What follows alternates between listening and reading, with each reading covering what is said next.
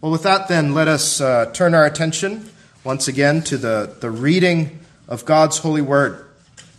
And um, I'll begin in verse 14. These are the words of God. Let us give them our due attention.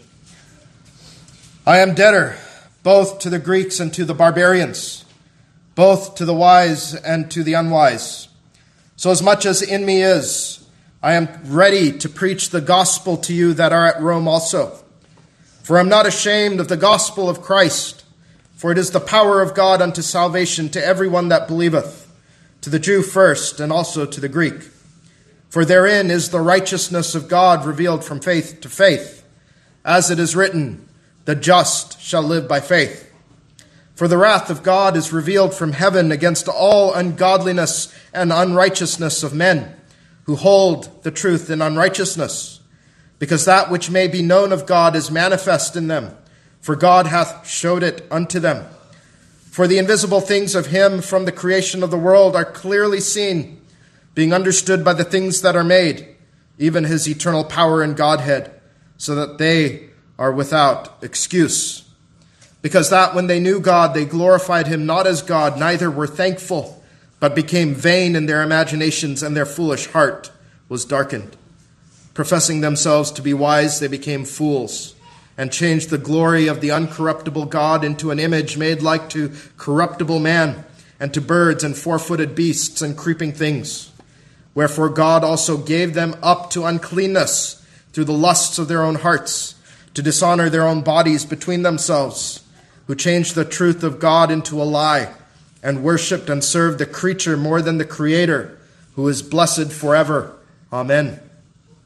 For this cause God gave them up unto vile affections. For even their women did change the natural use into that which is against nature.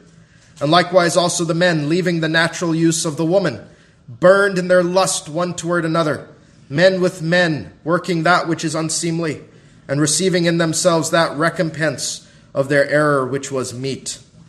And even as they did not like to retain God in their knowledge, God gave them over to a reprobate mind to do those things which are not convenient, being filled with all unrighteousness, fornication, wickedness, covetousness, maliciousness, full of envy, murder, debate, deceit, malignity, whisperers, backbiters, haters of God, despiteful, proud, boasters, inventors of evil things, disobedient to parents, without understanding, covenant breakers, without natural affection implacable, unmerciful, who knowing the judgment of God, that they which commit such things are worthy of death, not only do the same, but have pleasure in them that do them.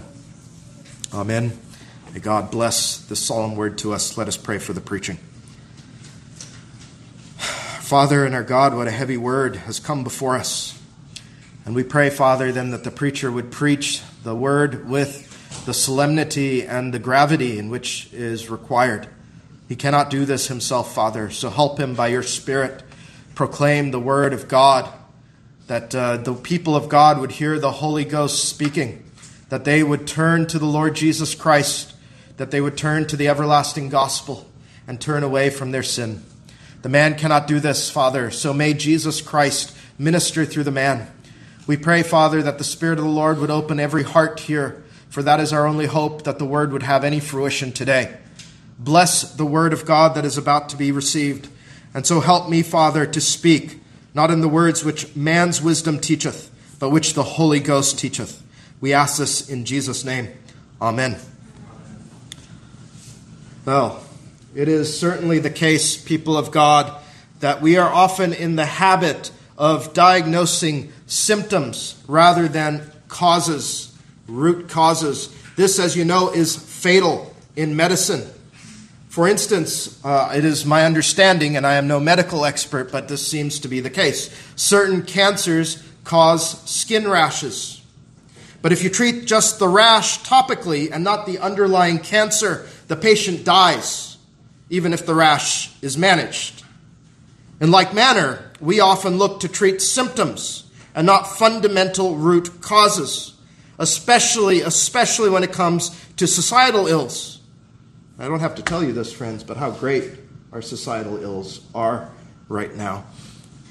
Today, out in the open our perversions of the kind Paul wrote are a shame even to speak of those things which are done of them in secret. Ephesians 5:12. And one reason I was provoked to preach this sermon at this time, I intended to preach on this theme some point this year, was I was provoked to do it this Lord's Day because our president proclaimed March 31st, 2022, the Transgender Day of Visibility. And he had the temerity to sign it in the year of our Lord. Makes you tremble, friends. Makes you wonder what kind of dark Lord he imagines because he couldn't imagine Jesus. Then there is the ongoing slaughter of the unborn that is just accelerating. The blood of 64 million babies by last count, crying out to God for justice in our land. Nowadays, you can kill your baby in the womb with such efficiency that there is a pill you can get, that you can do it in the comfort of your own home. And so it is likely that the abortion numbers are far too conservative. And it is likely so far beyond our imagining, beloved, it is staggering. I cannot imagine a million deaths, much less 64 million. These are, these are numbers, you know, what, what is the saying? One death is a tragedy, a million deaths is a statistic. Is exactly the case, friends. These numbers are so staggering, the mind cannot bend to understand them. And then there is great debt. There, is, there are broken families. There are rampant divorces. At least two mass shootings I know of this month. And so on and so on. And such societal evils are growing worse and worse over time. And it makes you wonder every morning what will I see in today's news? What's next? And today, and for several years really, Christians rightfully angered at these things seek political solutions to deal with these evils. But that is, the Word of God will show us today to treat the rash rather than the cancer. And worse, while they are angered by the rash, this is really what is grievous to God. They are not angered at the cancer, but have made peace with the cancer itself. The cancer, the root cause for the rash is this we, the people, have dishonored God. We are a people who, as our text says, glorified him not as God, neither were thankful but became vain in their imaginations, and their foolish heart was darkened. Verse 21. And if you look at this text, all the wicked symptoms that you see in this text, which are like a description of our society, are due to this one root cause. It is a pressing need for the church to no longer be angered with the rash, but to look at the cancer. And to be angered by the cancer more than the rash, to seek a remedy for the cancer which God has given to us, but we ignore. God has given us the cure to the cancer in Jesus Christ. So this is not a hopeless sermon, friends. not going to preach, as so many men preach, that the nation is lost, that the end is nigh. But until, until friends, until the church is more horrified by the cancer than the rash, our land will not be healed and our depravity will grow and grow. And so, with that, our theme is this that pervasive societal evils are the result of dishonoring God. And to jump to the conclusion, and the solution to that is the gospel, which is the power of God unto salvation. And we consider this theme under three headings. First, the evil of dishonoring God. Second, the judgment that comes when we dishonor God. And third, the cure for dishonoring God. First, the evil of dishonoring God. You heard the apostle list a grotesque catalog of vile affections and evil behaviors. If you had no idea this was the Bible, you would think it describes our nation today. And it does. Homosexuality, lesbianism, murder, lack of natural affection, on and on and on. We'll consider some of those later. But again, our text shows us that this is all a symptom, the rash, so to speak, of our analogy of the root cause which we discover the root in verse 18 through 21. For the wrath of God is revealed from heaven against all ungodliness and unrighteousness of men who hold or suppress, hold down the truth in unrighteousness. Because that which may be known of God is manifest in them, for God hath showed it unto them. For the invisible things of him from the creation of the world are clearly seen, being understood by the things that are made, even his eternal power and Godhead so that they are without excuse. Because that when they knew God, they glorified him not as God, neither were thankful, but became vain in their imaginations, and their foolish heart was darkened. This is the root problem. This is the cancer we face. That all of us know that there is a God, but we dishonor him. That is the root of the problem. Uh, what we find here is the apostle says nature points all men to nature's God. That the heavens declare the glory of God in Psalm 19, right? Which also says, There is no speech nor language where their voice is not heard. That means from around the globe, all men know that there is this omnipotent creator God. It is self evident and obvious from the things that are made and also that internal testimony that we have that we are being made in his image. But as men are corrupt in their fallen nature and they love sin more than they love God, they are unrighteous and they suppress or hold down the truth of God in their unrighteousness. They refuse to admit that the true creator God is God over them. And the text says, instead, what do they do? In order to assuage their conscience, they create their own gods to worship after their own likeness, which is idolatry. So we read in verses 22 to 23 professing themselves to be wise, they became fools and changed the glory of the uncorruptible God into an image made like to corruptible man and to birds, four footed beasts, and creeping things. The Bible says that they profess to be wise, and this is a, a temperature of our own era. They're wise in their own eyes, yet they become fools. It is folly what they do. Verses 24 to 25. Wherefore God also gave them up to uncleanness through the lusts of their own hearts, to dishonor their own bodies between themselves, who changed the truth of God into a lie, and worshipped and served the creature more than the Creator, who is blessed forever. Amen. So they change the truth of God because they're suppressing the truth of God in unrighteousness. They worship and serve creatures rather than the blessed Creator, blessed forever and ever. Amen. And this is the root cause of all our societal evils, friends. Every single one is because we dishonor God, because we don't worship Him as God and we worship the creature instead, right? And, and don't misunderstand. Don't, don't think that today there are no idols in the land. There are millions more idols than there were at the time this text was written. Could be your bank account. It could be your job. It could be, uh, you know, you think about these women who are murdering their children. It could be the, the, whatever it is the society has told them is more important than human life. Whether it is their friendships, their future, whatever it is. That's all idolatry, friends. All of it is idolatry. They are serving the creature rather than the creator. The creator has said, this one is made in my image. And we say no, and we refuse to worship God. And this is the dishonoring of God is, is the anger of God we're going to see is being unleashed in, in unleashing these societal evils on us. And what I want you to say, see here, friends, is this the way the Bible sees things. To honor creatures over the living God is the greatest evil there is. Doesn't matter if it is a fellow man. To honor a man over God, to honor a creature over God, to honor an angel over God, as we've heard in the book of Hebrews, is to dishonor God, and it is the greatest evil of all. You need to get this because we often miss this in the church. Mass murder is not the greatest evil there is. The dishonoring of God as God is the supreme evil. And how we miss that, friends, even in the church. Because God is all about his glory. He is all about his honor. And it is because he is worthy of it, friends. Some might say, why is your God so consumed with his own glory? He seems to be a narcissist, which is blasphemy, of course, right? To accuse God of that. Um, the reason God is worthy of glory is because he is worthy of glory. He is most glorious.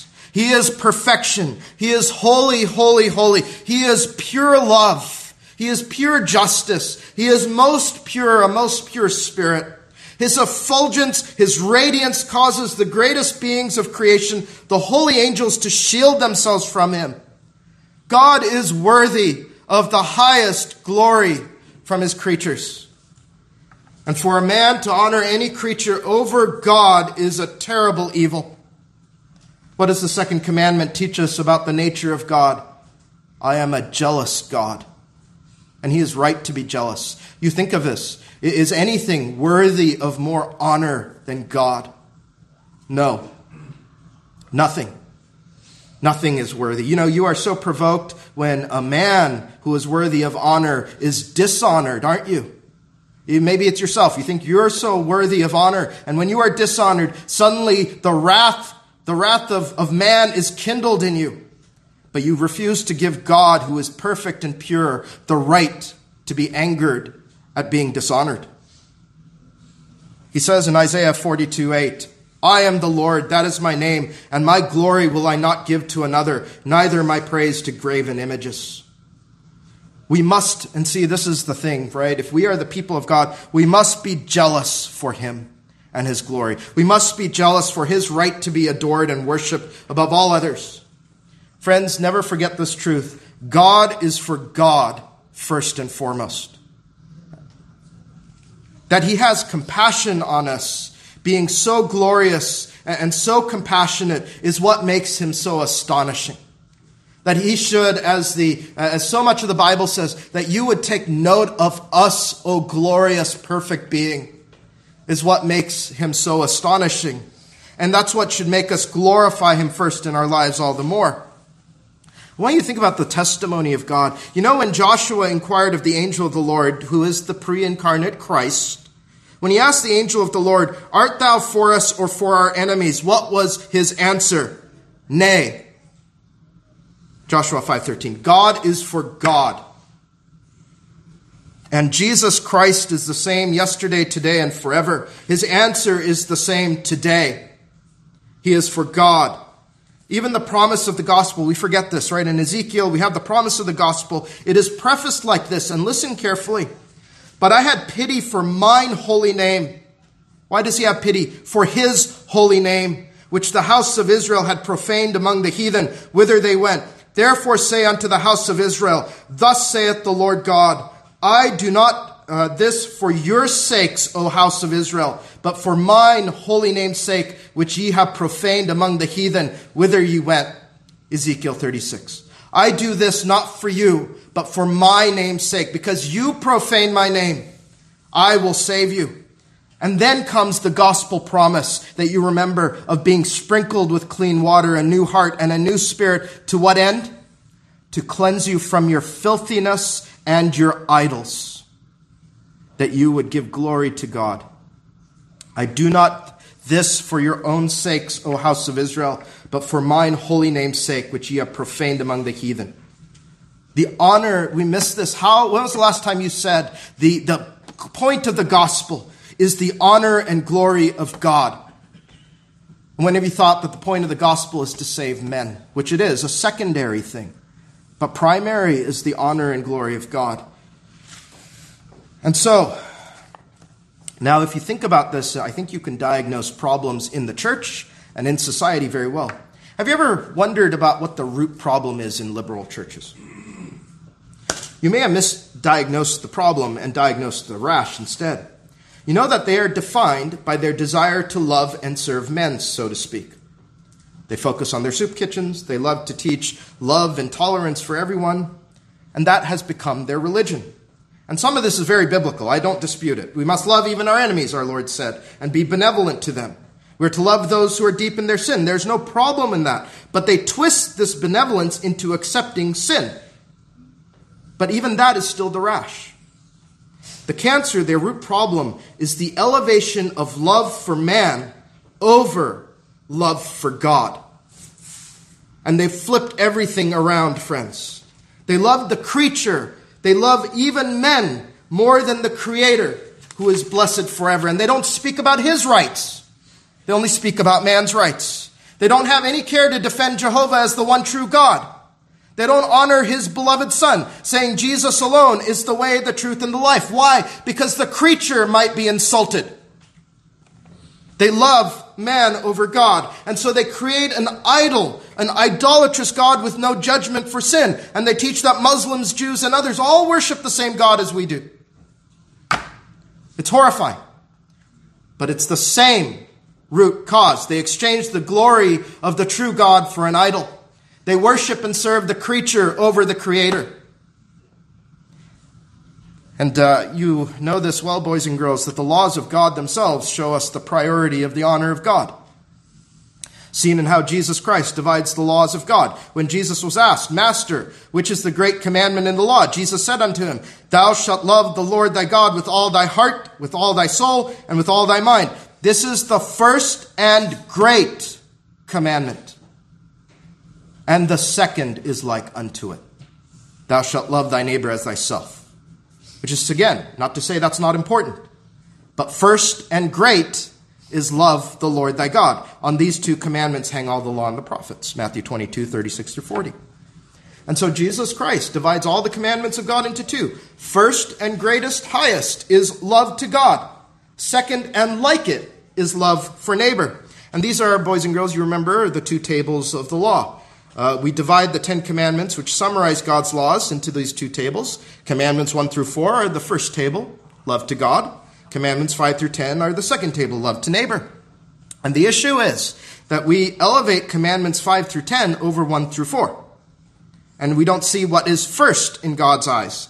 Uh, and you need to remember this division because this is what leads to dishonoring God. Jesus said that there are weightier matters in the law the first four commandments are weightier than the last six. Not that the last six aren't weighty, but anything in the first table has highest weight above all others. The first commandment Thou shalt have no other gods before me. This is supremely important over thou shalt not kill. In some ways, it is seen as a summary of the entirety of the law. For to follow the rest of the laws of God is to say, I have no other gods before him. Remember what Jesus said this morning. Why do you call me Lord, Lord, and do not what I say? If you admit that He is Lord, He is God, the first commandment then governs all of your actions. But what do we see in our society? Any faith, any God is tolerated and can be loved. This, not abortion, not adultery, not homosexuality, is the great evil of our society. The second commandment, thou shalt not make unto thee any graven image, etc. The worship of God is next in the commandments. Today we see idolatry in Christian churches, images of God everywhere, even contrary to the commandment, bare commandment itself. In this day, many churches have not even looked in the Bible for the will of God on this day. Uh, I was talking to a brother at lunch, and evidently the other congregation over there, they had a man in a bunny suit walking around. This is what passes today for the holy day of God and what goes on in it. And you can only imagine what's been going on in several churches today in the worship of God. The third commandment Thou shalt not take the name of the Lord thy God in vain. Public blasphemy is enshrined as a right in this country. It used to be disallowed. But now in televisions and in movies and in day to day conversations, his name is blasphemed constantly and we are numb to it. This past month has gone so bad, uh, I just I found software to run on my living room PC to filter out blasphemy. Because we can't even watch a children's movie anymore without having the name of the Lord taken in vain. And the problem we have, friends, is this that the name of God being blasphemed is less provoking to our spirit than if our children watched lewd and tawdry images. But that is to put the seventh command over the third. And you see how totally backwards our thinking is and how our minds need to be renewed. The fourth command, remember the Sabbath day to keep it holy. Six days shalt thou labor and do all thy work, but the seventh day is the Sabbath of the Lord thy God. This commandment aim is to honor God one day of our week. It is the Sabbath of the Lord thy God. The side effect of it is he gives us rest. But so many, even Christians who hold to the Sabbath, what they want is rest without honoring God, and they find no rest at all. We must remember then, friends, that thou shalt not kill, thou shalt not commit adultery, and thou shalt not steal.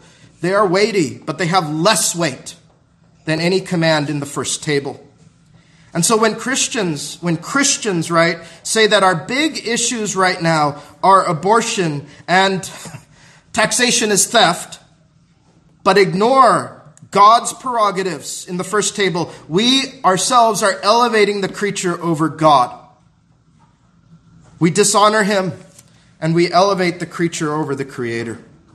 Friends, just a point of application for you and me before we move on. Make sure in your own life, before we think of others, we ourselves get this priority straight. If you are looking for your own welfare over the honor of God, if you do not shrine God's honor in your family and workplace, you have things utterly backwards. God comes first. God is for God. And so you and I must be for God first and foremost. Then we will have honor, as you heard this morning, which is what? He says, Them that honor me, I will honor. Honor him in the first table, and he will honor you. But on the flip side, the dishonoring of God leads to our judgment, which is our second heading. So, what is the consequence for dishonoring God? The litany of evils we find in our text, beginning in verses 21 to 22. Because that when they knew God, they glorified him not as God, neither were thankful, became vain in their imaginations and their foolish heart was darkened. Professing themselves to be wise, they became fools. Those who do not glorify God first, they have futile thoughts and thinking. Their heart is darkened with folly. They are fools, but you think of this, what this text says. In their own eyes, they are wise. Boys and girls, what's the contrary principle to this? The fear of the Lord is the beginning of wisdom, isn't it? See, this is just the contrary principle. And so dishonoring God is the, when we look at the folly, right? When we look at the folly that is all throughout our land today, we would understand if we had our Bibles open that dishonoring God is the root of our folly. We say, how are people so utterly blind that a man cannot know he is a man and claims to be a woman, even though he has XY chromosomes and all the body parts which testify to being male? It seems so, so foolish that even children can understand that. One of the most powerful judges of our nation, supposed to be wise, which should be a prerequisite to be a justice, says she cannot tell you what a woman is. They have all become fools. Fools. But we can either just go and say, well, these people are just foolish. How can they be so foolish? Or we can open up our Bible, take and read, and see why have they become fools, so foolish. You know, our, baby, our nation sees babies being eviscerated and says that is not murder. And that is all delusional thinking, friends. Anybody could tell you that that is murder. If an, you know, if an impartial observer, right, would just look at the facts, you fed it into a computer, and you would say, knowing that this is life, human life in the womb, is this murder? The computer is constrained to say yes. All this folly, though, comes from our dishonoring of God. And so he has handed them over to his judgment. And when we talk that way, right, often, and I remember there were radio preachers when I was growing up in Southern California who would always say, the judgment is coming because all of this evil with homosexuality and the evil with abortion and so on and so forth. And yes, hell looms over sinners. That will be their judgment if they do not flee to Jesus. But friends, they, those men on the radio, they missed the point entirely. The text says that God's wrath is being poured out on them now. Verse 18 For the wrath of God is revealed from heaven against all ungodliness and unrighteousness of men who hold or suppress the truth and righteousness. The wrath is revealed now. The punishment due to our lack of honoring God is seen in this world today. Yes, in temporal judgments like plagues and pestilences, but also here and more horrifying in the darkened minds of the reprobate and the sins of this chapter, which is why you hear three times in this text God is giving you up. God is giving you up. God is giving you up to your sin. Verse 24 Wherefore God also gave them up to uncleanness through the lusts of their own hearts, to dishonor their own bodies between themselves. God gave them up to uncleanness through their lusts. It's as though he says this You do not want to honor me? Fine. I will cause you to dishonor your own bodies, and you will be so deluded you will like it. That's a horrifying judgment, friends. What an awful judgment this is. Then in verses 26 through 27, for this cause, God gave them up unto vile affections, for even their women did change the natural use into that which is against nature. And likewise also the men, leaving the natural use of the woman, burned in their lust one toward another, men with men working that which is unseemly, and receiving in themselves that recompense of their error which was meet. God gave them up to homosexuality and lesbianism. If you don't want to, and you think of this argument here, right? He said, into that which is against nature. Think of this. You do not want to honor nature's God? Fine. You are given over to things against nature itself. Verse 28 to 28, 31. God gave them over to a reprobate mind. You see this? These are the things that come out of a reprobate mind to do those things which are not convenient or fitting, being filled with all unrighteousness, fornication, wickedness, covetousness, maliciousness, full of envy, murder, debate, deceit, malignity, whisperers, backbiters, haters of God, despiteful, proud, boasters, inventors of evil things, disobedient to parents' children.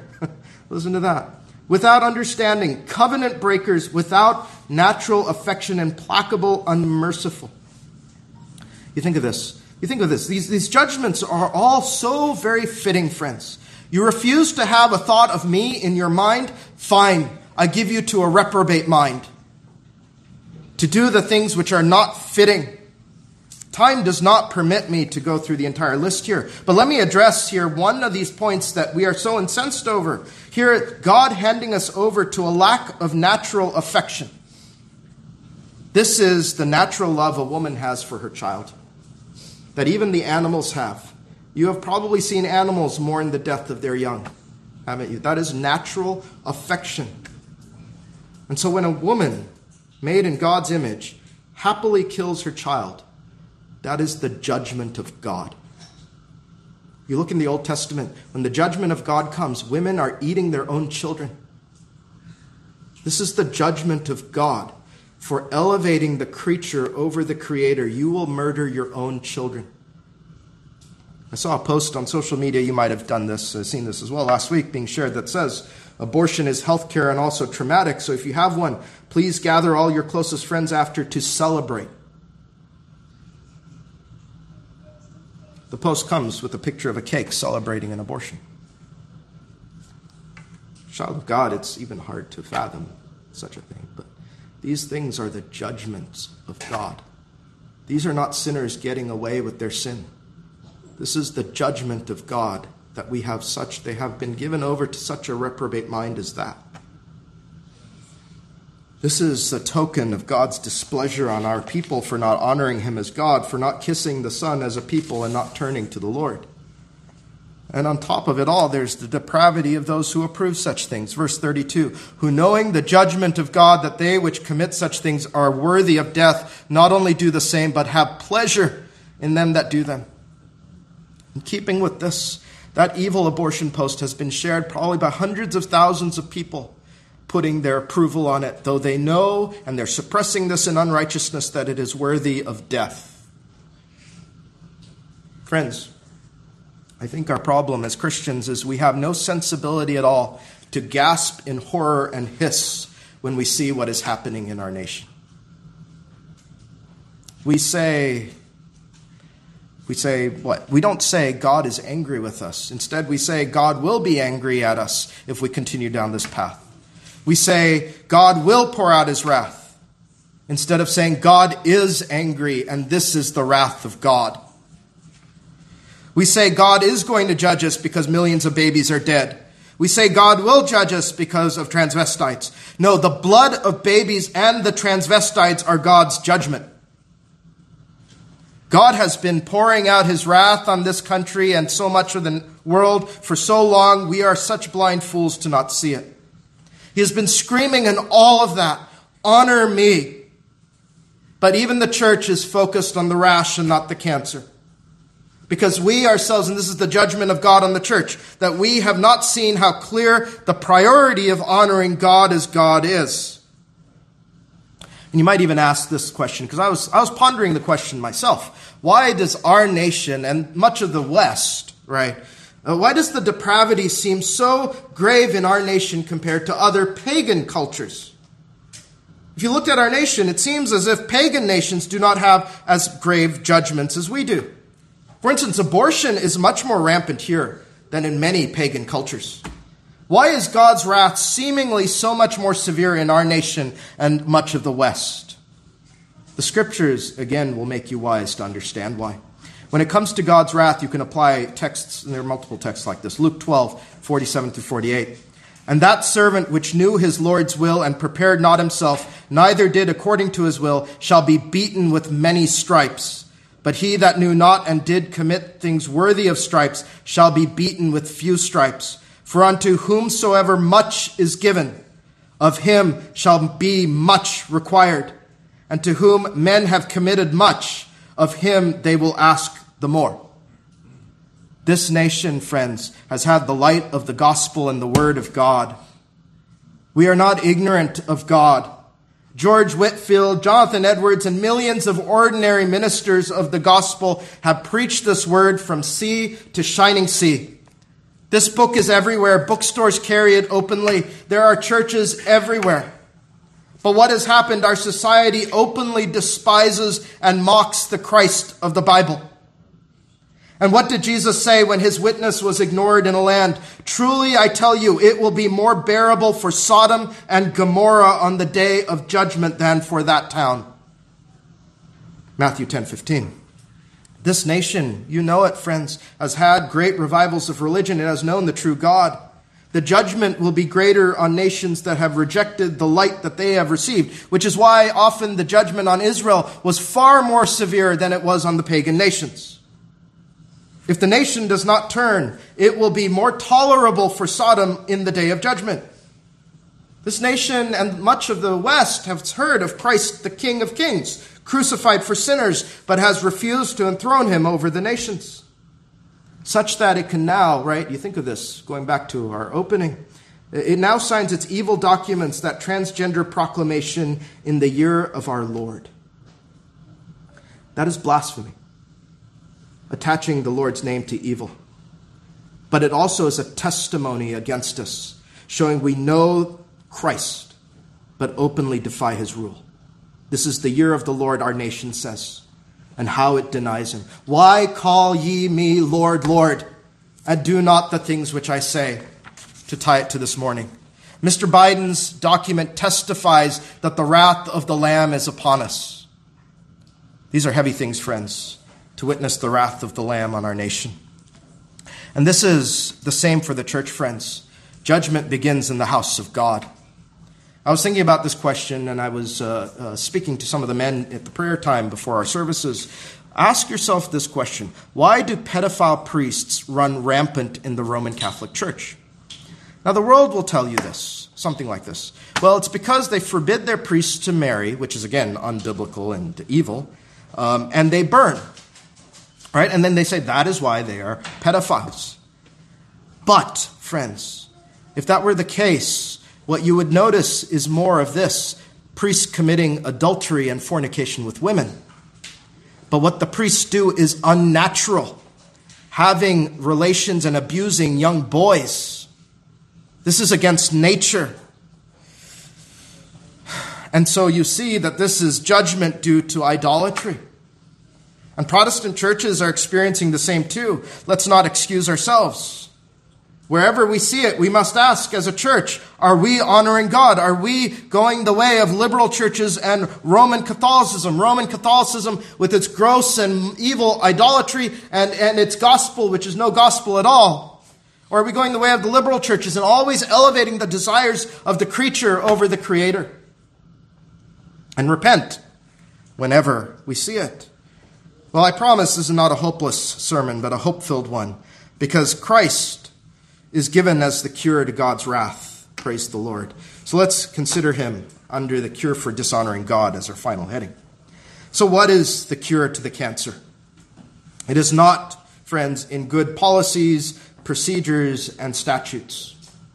That is neither hope nor cure. It is, in, to use the analogy, a topical treatment of the rash and it has no power, you will find that the rash will subside maybe a little bit and it'll just break out elsewhere because the cancer has been left untreated. Because also, you think about this, you think about the judgment of God here and being given over to a reprobate mind. What do you think is going to happen in a society when most souls are handed over to a reprobate mind? Do you think its citizens will abide by wholesome laws? They will despise them instead. And all our politicians will do is what? In our sort of government, we will serve we, the reprobate people. And they'll look at polls. What do the reprobates want? Well, let us do what the reprobates want because that is how we get in power. But in our text, praise the Lord, in the face of a great depraved society, Rome, Paul writes the words you have probably memorized For I'm not ashamed of the gospel of Christ, for it is the power of God unto salvation. Verse 16. This is the cure for our cancer the power of God in the gospel of Jesus Christ. What a thing the gospel is, friends, where the power of God comes to us.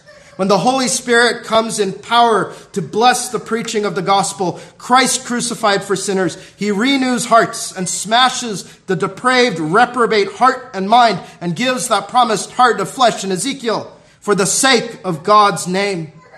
And a heart reborn by the gospel is a heart after God. The heart that we heard of this morning that enthrones Jesus over the heart. And now that reprobate heart now is turned to honor God. It gets given the fear of God, the beginning of wisdom, and it puts away idolatry. That must be you Friends, you must be born again, and you who are born again must put Jesus above all, because you have been born again, so that your idolatry is put away and the first table of the law is supreme in your heart, and you say, Glory to God in the highest. Have you forgotten the effect of the gospel? And I think it's so remarkable how we miss the effect of the gospel in Ephesus. What happened in Acts 19 17 through 21? the gospel falls on men? Fear fell on them all and the name of the Lord Jesus was magnified, and many that believed came and confessed and showed their deeds. Many of them also, which used curious arts, brought their books together and burned them before all men. And they counted the price of them and found it 50,000 pieces of silver. So mightily grew the word of God and prevailed. They put away idolatry. They burned everything that dishonored God. And what was the reaction to the man who made so much money from them? Demetrius the silversmith so infuriated in Acts 19:26. But and this is his charge against Paul. But almost throughout all Asia this Paul hath persuaded and turned away much people, saying that they be no gods which are made with hands. So that not only this our craft is in danger to be set at naught, but also that the temple of the great goddess Diana should be despised, and her magnificence should be destroyed, whom all Asia and the world worshipeth. That is the power of God in the gospel. Idolatry is reversed and erased. Idolaters, look at this, they are put out of business. You want the abortionist to be put out of business? Proclaim the gospel of the Lord Jesus Christ. And women are going to say, How could I ever murder one made in the name of, in the image of my God? Abortion is gone away. The cancer is removed at the root and the rash goes away. Abortion is gone. Lesbians become former lesbians like our own Rosaria Butterfield in Durham. And what do we do? We find a blessing that comes. Blessed is the nation whose God is the Lord. Psalm 33 12.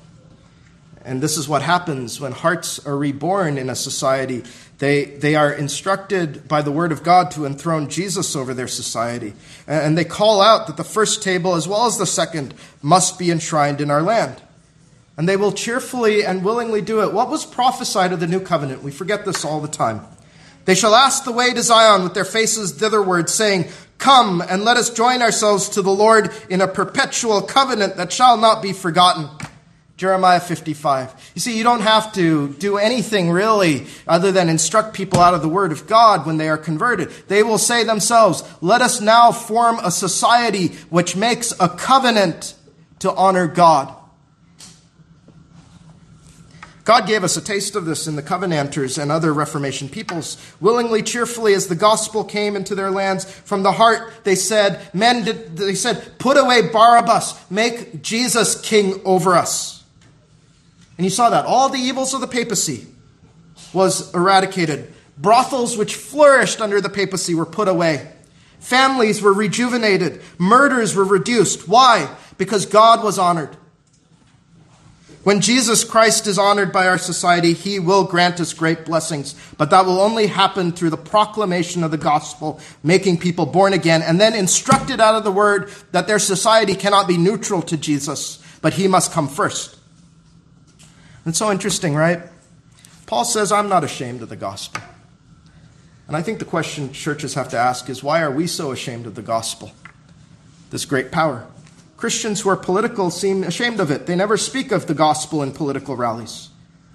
When it is the gospel alone that is the power of God to cure a nation, we are ashamed of the gospel, and God hands us to judgment. We must repent of it. And we must not have a truncated gospel, but a full gospel that proclaims reborn hearts, as we heard this morning, must enthrone Jesus as Lord over every area of life. So, what do we do? It seems impossible to put Christ above our nation. Uh, above our nation. I heard a preacher say last week, we're just flipping through a couple of sermons. He says he thinks our nation is too far gone. What a terrible thing to say, friends. How unlike John Knox, who would cry, Give me Scotland or I die. And God did give him Scotland through the gospel. And we see that nation completely reborn and changed. The Bible says this, friends Ye ask and receive not because ye ask amiss, that ye may consume it upon your lusts. James 4 3. Churches no longer care to pray for the glory of God. Hallowed be thy name. The very first petition of the Lord's Prayer, mind you. So they ask for all kinds of things for their own lusts. God's church is in decline, friends, and the nation follows the church. What we need is revival. The Lord is looking at his church and finds that we, his people, do not enthrone him. And so, where it begins is with us. We must begin by repenting of our own sins against God's honor. If my people, which are called by my name, shall humble themselves and pray and seek my face and turn from their wicked ways, then will I hear from heaven and will forgive their sin and will heal their land. Second Chronicles 7:14. And so, what we have to do as the people of God, and it starts with each of us individually, is to look at our own life and find all the ways we have dishonored God and elevated the creature over the creator in our life, and we must repent. Same for our church, same for our denomination, same for all other churches in this land. We all need this message. To begin with our knees, humbled before God. No politician is going to tell you that. But that is what America needs. And then you have to pray for our churches to have the power of God in the preaching of Christ crucified, to restore the rightful place of the preaching of the gospel. We must ask the Lord, and we must ourselves compel our ministers to preach the gospel over all else, that the nations would be converted to Christ. Then, and not before then, the people will cheerfully tell their representatives, Put Christ in my constitution. Then the laws of God will change, uh, the laws of the nation will change. Then they will repent of abortion and homosexuality and transgenderism freely, just as in the Acts, Diana went out of business. You know, it's uh, rather interesting, right, friends? Could you imagine this nation if 51% of its people were born again? What a different nation this would be. Spend more time on your knees asking for revival, friends, than spending it on Fox News or CNN. Spend more time and energy to advance the spread of the gospel and Christ's kingship than time and energy for political candidates. You think of this if the churches, true churches, had the resources of the Republican Party, and men, young men, more interested in being ministers than delegates to the national convention, what a different land this would be. Pray for that, friends. The gospel, this is the most glorious thing, right? The gospel and prayer are the mightiest weapons, able to pull down strongholds, the Bible says, and they are freely accessible by God's people. When was the last time we took advantage of that? The power of God. This book, our knees, God works mightily through them. Use those means, beloved of God and cure the cancer by God's help instead of the rash. And you will see the rash disappear in due time. Amen. Please rise for prayer if able.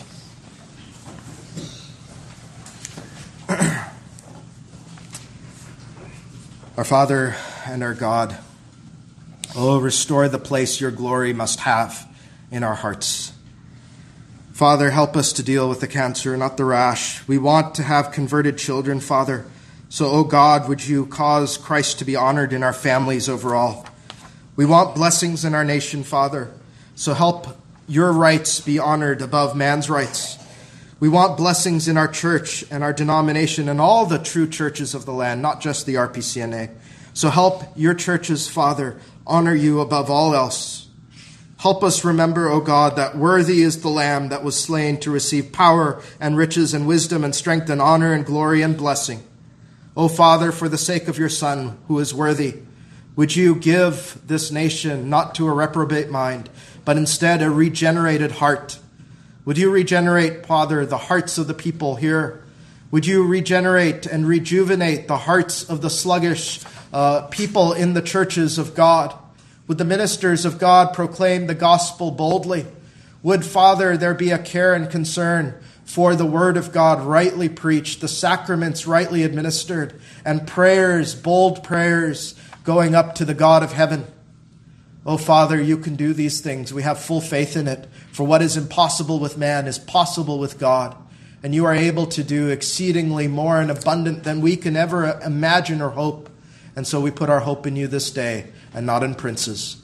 So help us, Father, for the sake of Jesus Christ, Messiah the Prince, in whose name we pray. Amen. Amen.